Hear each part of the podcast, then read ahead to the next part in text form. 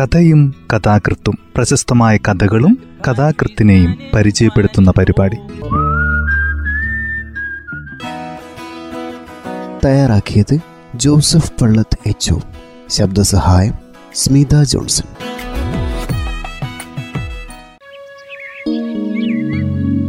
P Padmarajan ചലച്ചിത്രകാരൻ എന്ന നിലയിൽ ആർജിച്ച അതിപ്രശസ്തി മൗലിക സാഹിത്യകാരനായ പത്മരാജന്റെ സവിശേഷ സംഭാവനകളെ അദൃശ്യവൽക്കരിക്കുന്നതിന് കാരണമായിട്ടുണ്ട്. മലയാളത്തിലെ ഏറ്റവും മികച്ച കഥകൾ എഴുതിയ പത്മരാജനെ നിരൂപകർക്ക് പോലും സമീപിക്കുവാൻ കഴിയാതെ പോയതിന്റെ കാരണവും ഇതാണ്. മനുഷ്യരെയും അവരുടെ സഹജവാസനകളെയും ഉൾവിലക്കുകളില്ലാതെ പ്രത്യക്ഷപ്പെടുത്തുവാനായിരുന്നു ഈ എഴുത്തുകാരൻ ആഗ്രഹിച്ചത്.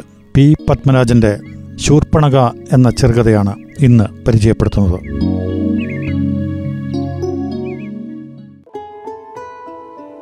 മാറിടത്തിൽ ക്യാൻസർ ബാധിച്ച സ്ത്രീ വൃദ്ധ നോക്കിയിരിക്കെ സന്ധ്യ കടന്നു വന്നു. പിന്നെ എപ്പോഴോ രാത്രി എത്തിയപ്പോൾ സന്ധ്യ ഒതുങ്ങി നിന്നു കൊടുത്തു. രാത്രിക്ക് പുണരാൻ പാകത്തിന്.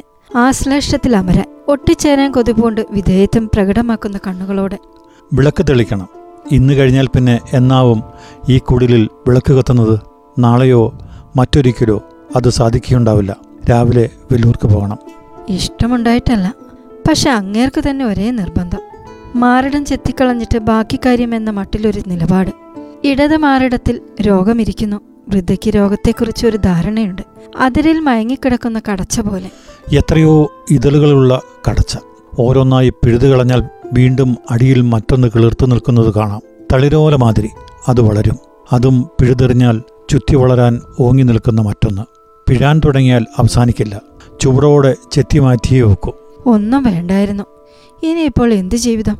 ഇത് ചെത്തു മാറ്റിയെന്ന് പറഞ്ഞ് താൻ മാർക്കേണ്ടതിനാവില്ലല്ലോ വിളക്ക് കൊളുത്താനായി എഴുന്നേറ്റപ്പോൾ പുറത്തെ ഇരുട്ടിൽ നിന്നും കേട്ടു. കൊച്ചേ ഇതെന്താ? ഒരു വിളക്ക് കൊളുത്താൻ കൂടി ഇവിടെ ആളില്ലേ? ഉണ്ടേ ഞാൻ താണ്ട എണീക്കുമായിരുന്നു ഉമ്മർത്തെ കിണ്ടിൽ നിന്ന് വെള്ളമൊഴിച്ച് കാൽ കഴുകുമ്പോൾ വൃദ്ധന്റെ മനസ്സിൽ അസുഖപ്രദമായ ചിന്തകൾ മണ്ണിരകളെപ്പോലെ തലയുയർത്തി. പാവം കൊച്ച് അവരുടെ മനസ്സ് മടുത്തിരിക്കുന്നു പേടി കയറിയിരിക്കുന്നു. വെല്ലൂർക്ക് പോകണം എന്ന് ഡോക്ടർ പറഞ്ഞപ്പോൾ മുതൽ എല്ലാ രാത്രികളിലും തന്നെ കെട്ടിപ്പിടിച്ച് കരയുന്നു. ഒന്നും വേണ്ട. എന്നെ എങ്ങ് കൊണ്ടുപോകണ്ട. വേണമെന്ന തോന്നലുണ്ടെങ്കിലും അതെങ്ങനെ അനുസരിക്കും? ഈ രോഗം തറവാടിയാണെന്ന് ഡോക്ടർ പോലും പറഞ്ഞു കഴിഞ്ഞു. ഇന്നല്ലെങ്കിൽ നാളെ താൻ പോകും. അവിടെ ഇട്ടേച്ച്. മണ്ണിനടിയിൽ കിടക്കുമ്പോൾ അവളെ വേണ്ടതുപോലെ നോക്കിയില്ലോ എന്ന് തോന്നിയാൽ എങ്ങനെ സൗകര്യമായി ഉറങ്ങാൻ പറ്റും? ആരോരുമില്ലാതെ രോഗം മൂർച്ഛിച്ച് അവൾക്കെങ്ങനെ ജീവിക്കാൻ കഴിയും? പുഴുത്ത പട്ടിയെപ്പോലെ വെള്ളം കൊടുക്കുവാൻ കൂടി ആളില്ലാതെ നിരങ്ങിയിഴഞ്ഞ് തന്റെ ശവം മുങ്ങിക്കിടക്കുന്ന മണ്ണിൽ വന്നിരുന്ന് അവൾ നിലവിളിക്കുകയാണെങ്കിൽ വയ്യ പോവാതെ വയ്യ. ഇതേവരെ എവിടെ ആയിരുന്നു ഷാപ്പി കയറിയില്ലേ ഇന്ന്? ഇല്ല. അയ്യോ അതെന്താ? ഇന്ന് രാത്രിയിൽ വായുകറി വലിക്കുമല്ലോ ശരിയാണ്. വളരെ വർഷങ്ങൾക്ക് ശേഷം ആദ്യമായി ഇന്ന് രാത്രി താൻ മദ്യപിച്ചില്ല. ഇന്ന് അടിവയറ്റിൽ നിന്ന് വായു ഉയരും. ശ്വാസനാളത്തിൽ വന്ന് ഇരുമ്പ് കട്ടിയായി മാറും. പക്ഷെ കഴിഞ്ഞില്ല. കൊല്ലൻ മാധവന്റെ കുടിലിൽ നിന്നിറങ്ങി ഷാപ്പിന്റെ മുന്നിലൂടെയാണ് നടന്നു പോന്നത്. മടിയിൽ രൂപയുണ്ടായിരുന്നിട്ടും കയറാൻ തോന്നിയില്ല. അവളെ കൊണ്ടുപോകാൻ വേണ്ടി കടം വാങ്ങിയ രൂപയാണ് അവിടെ എത്തുമ്പോൾ പണത്തിന് മുട്ടുവന്നാൽ വന്നാട്ടെ കഞ്ഞു കുടിക്കാം. വേണമെന്നില്ല. പക്ഷെ കുടിച്ചില്ലെങ്കിൽ അവളും ഇന്ന് പട്ടിണിയാകും. പാത്രത്തിന് മുന്നിലിരിക്കുമ്പോൾ അയാൾ ശ്രദ്ധിച്ചു. അവളൊന്നും മിണ്ടുന്നില്ല. മുഖത്ത് പരിഭ്രമമോ ദുഃഖമോ ഒക്കെ കൂടിക്കുഴഞ്ഞു കിടക്കുന്നു. അവളെന്താവും ഓർക്കുന്നത്? ഒരേ പാത്രത്തിൽ നിന്ന് ഒരേ പ്ലാവില മുക്കിയുള്ള ഈ കഞ്ഞികുടി ഇനി എത്ര നാളേക്ക് എന്നാവുമോ? കൊച്ചേ.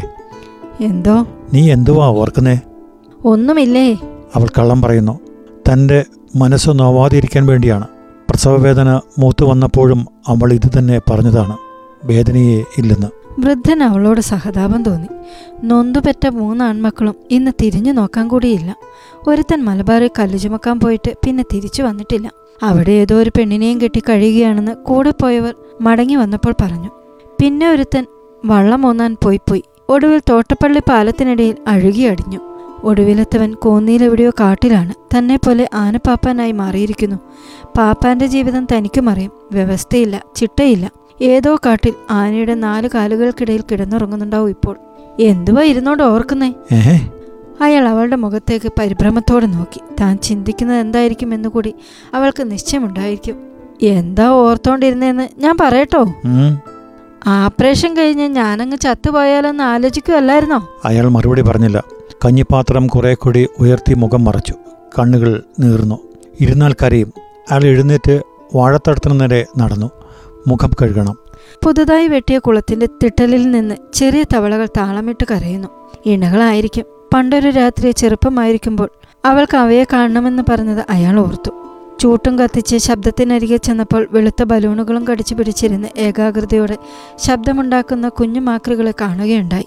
നിങ്ങൾ ആദ്യം എന്റെ അടുത്ത് വന്ന രാത്രിയിൽ ഞാൻ പനിച്ച് പേടിച്ച് കിടന്നപ്പം യുവത്വങ്ങൾ ഇതേപോലെ കരുകുകയായിരുന്നു സത്യമാവും.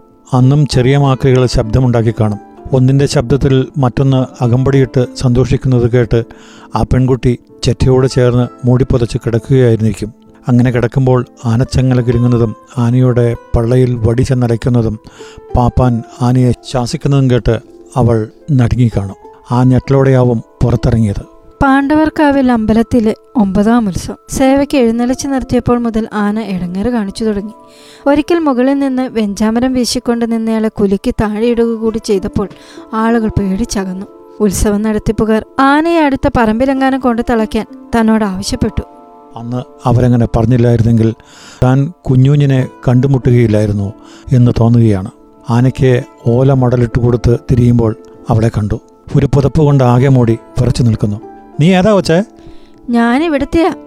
അടുത്ത് ചെന്ന് തീപ്പെട്ടി ഉരച്ച് നോക്കുമ്പോൾ തരിക്കുന്ന യൗവനം. നേരിയ കൊള്ളിയുടെ അറ്റത്ത് നിന്നിരിയുന്ന അഗ്നിയുടെ പ്രഭയിൽ അവൾ കൂടുതൽ സുന്ദരിയായി. നീ തനിച്ചേ ഉള്ളോ? പേരെന്തുവാ? കുഞ്ഞൂഞ്ഞ്. ബാക്കിയുള്ളവരല്ല?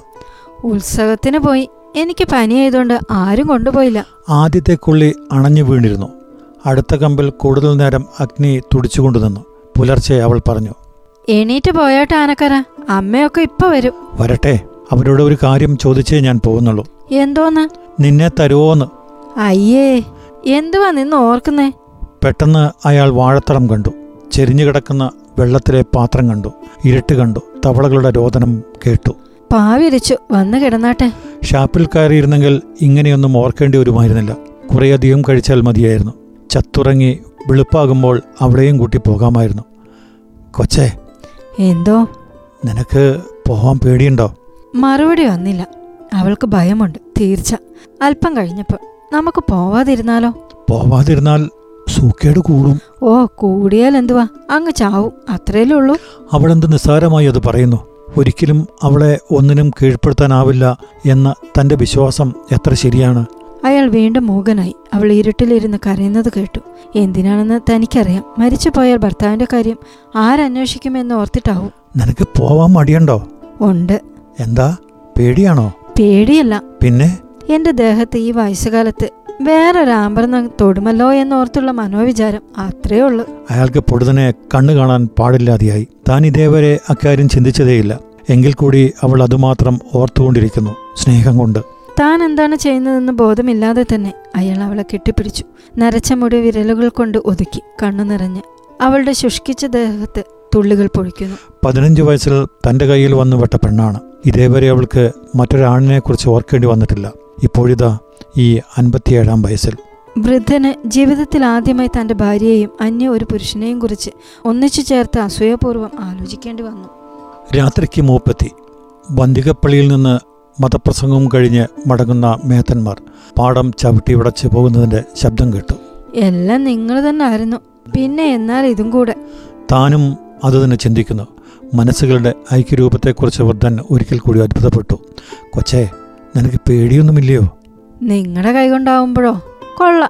അവൾ കരയുന്നതും ചിരിക്കുന്നതും കേട്ടു. അയാൾക്ക് പിന്നെയൊന്നും മിണ്ടാനില്ലായിരുന്നു. തന്റെ മൂർച്ചയുള്ള ആനക്കത്തിയെക്കുറിച്ചും ചോര തുടിക്കുന്ന പഴന്തുണിയെക്കുറിച്ചും മുറിവ് കെട്ടാനുള്ള പുതിയ മുണ്ടിനെക്കുറിച്ചും വാഴത്തടത്തിൽ കുഴിച്ചു താഴ്ത്തേണ്ട വഴുക്കലുള്ള മാക്കൊട്ടയെക്കുറിച്ചും എല്ലാമുള്ള സചിത്ര ചിന്തകൾ അയാളുടെ ഹൃദയം നിറച്ചിരുന്നു. ഒരിക്കൽ കൂടി അവളുടെ ചുളിഞ്ഞ ശരീരത്തിൽ തഴുകി ഉമ്മ വെച്ച് അയാൾ ഉമ്മറത്തേക്ക് നടന്നു. വൃദ്ധ മുറിക്കുള്ളിൽ തന്നെ മലർന്നു കിടന്നു. ചുണ്ടിൽ ഈശ്വരനാമങ്ങൾ മണ്ണ് മാറ്റി ഉയരുന്ന ചെവീടുകളെ പോലെ കിളിർന്നു പൊന്തി. എന്തൊക്കെയാണ് നടക്കുന്നതെന്നതിനെക്കുറിച്ച് അവൾക്കു കൂടി വ്യക്തമായ ധാരണകൾ ഉണ്ടായിരുന്നില്ല. അങ്ങനെ കിടക്കുമ്പോൾ ഉമ്മറത്തു നിന്നും കത്തിയുടെ വായ്ത്തല മണൽത്തരികൾ ഞെരിച്ചുകൊണ്ട് കല്ലിലുരസുന്ന ശബ്ദം കേട്ടു. ആദ്യം ഇടവിട്ട് ഇടവിട്ട്. അറച്ചറച്ച് കേട്ടിരുന്ന അവയുടെ വേഗത ക്രമേണ വർദ്ധിച്ചുകൊണ്ടിരുന്നു. രണ്ട് ശബ്ദങ്ങൾക്കിടയിലുള്ള സമയം കുറഞ്ഞു കുറഞ്ഞു വന്നു. വേഗതയ്ക്ക് ഭ്രാന്ത് പിടിച്ചിരിക്കുന്നു. കുറേ അങ്ങ് ചെന്നപ്പോൾ വിടവകളില്ലാത്ത ഒരു നിലവിളയാണ് തന്റെ ചെവിയിൽ വന്നു വീഴുന്നതെന്ന് അവൾക്ക് തോന്നി. കഥ ഇവിടെ അവസാനിക്കുന്നു.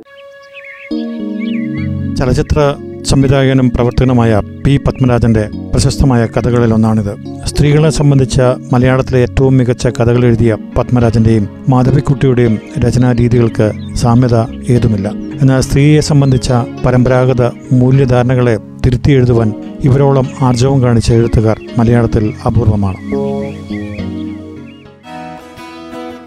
തയ്യാറാക്കിയത് ജോസഫ് പള്ളത്ത് എച്ച് ശബ്ദസഹായം സ്മിത ജോൺസൺ.